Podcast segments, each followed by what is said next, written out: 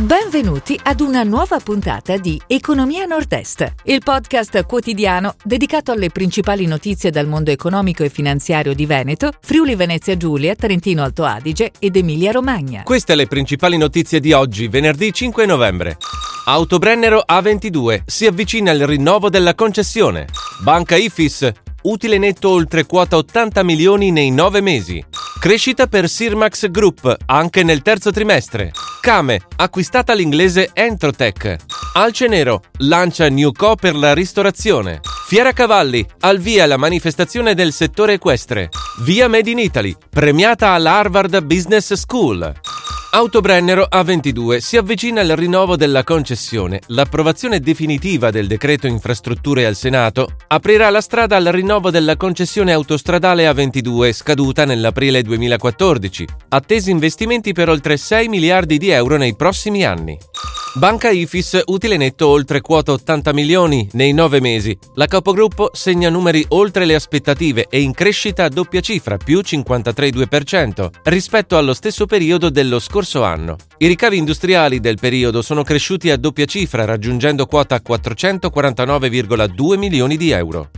Crescita per Sirmax Group anche nel terzo trimestre. I volumi di vendita nei primi nove mesi dell'anno crescono del 22% e il fatturato totale 2021 è previsto a 450 milioni. L'azienda di Padova ha varato nuovi investimenti per 10 milioni per aumentare la capacità produttiva in Europa e Stati Uniti.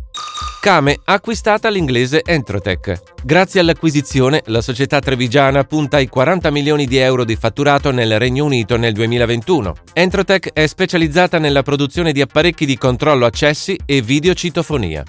Alcenero lancia New Co per la ristorazione. Il gruppo bolognese amplia il proprio campo d'azione entrando nel segmento Ready to Eat tramite la società Ristorazione Alcenero, una New Co che offre un servizio esclusivo alle strutture ricettive che vogliono proporre un'offerta di qualità ai propri clienti. Fiera Cavalli al via la manifestazione del settore equestre. Protagonisti della manifestazione veronese sono 3.000 cavalli di 60 razze provenienti da tutto il mondo e 300 aziende espositrici da 10 paesi con buyer in arrivo da 18 nazioni. Via Made in Italy premiata alla Harvard Business School. L'azienda padovana che ha ideato la piattaforma online B2B dedicata al Made in Italy è stata selezionata dalla Bocconi e dall'Ateneo di Boston tra le 12 nuove imprese da seguire. Si chiude così la puntata odierna di Economia Nord-Est, il podcast quotidiano dedicato alle principali notizie dal mondo economico e finanziario di Veneto, Friuli Venezia Giulia, Trentino Alto Adige ed Emilia Romagna. Appuntamento a domani!